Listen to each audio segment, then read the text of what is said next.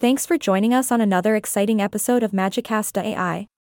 I'm your host, and I'm thrilled to be here today with a very special guest who is going to introduce us to the world of biodynamic gardening.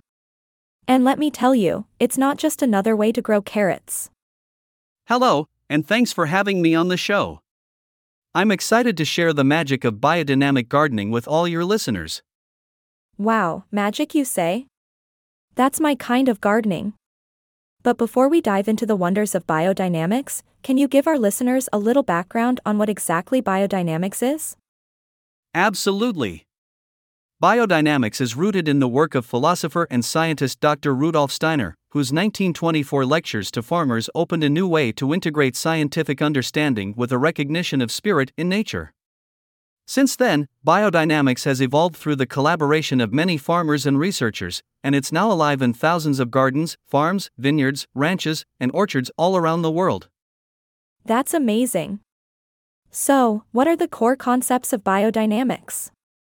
I'm guessing it's more than just using magic wands to make plants grow. Ah, you're absolutely right. Biodynamics is all about viewing each farm or garden as an integrated whole and a living organism in its own right.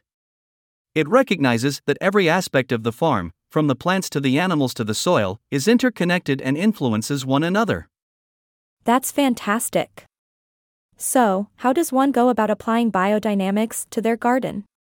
Do they need to sprinkle fairy dust or perform a rain dance? Ha, not quite. Although, hey, if you want to try that, I won't stop you.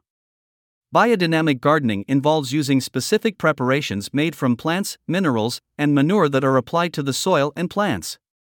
This helps to improve soil quality, enhance plant growth, and promote a healthy ecosystem. That sounds like a more scientific approach than I expected. So, can anyone try biodynamic gardening, or do you need a secret membership card? Ha, no secret membership card required, I promise. Biodynamics can be applied anywhere food is grown, with thoughtful adaptation to scale, landscape, climate, and culture. Whether you have a sprawling garden or just a few potted plants on your balcony, you can give biodynamic gardening a try. That's fantastic. I can already picture our listeners rushing out to their gardens with excitement. But before we wrap up, do you have any tips for someone just starting out with biodynamic gardening? Absolutely. Start by building a connection with your garden. Take the time to observe, listen, and learn from nature. Remember, your garden is a living organism, and understanding its unique potential is key. And don't forget to have fun and enjoy the process. Well, there you have it, folks. Biodynamic gardening is not only magical, but it's also a way to connect with nature and grow the most vibrant and nutrient dense food possible. I want to thank our guest for joining us today and shedding some light on this incredible gardening practice. Thank you for having me. It's been a pleasure sharing the wonders of biodynamic gardening. Happy gardening, everyone! And thank you, our amazing listeners, for tuning into Magicast.ai. Don't forget to visit our biodynamic gardening page for more resources and articles to help you on your gardening journey. Until next time, keep digging in the dirt and let the magic of biodynamics guide your green thumbs.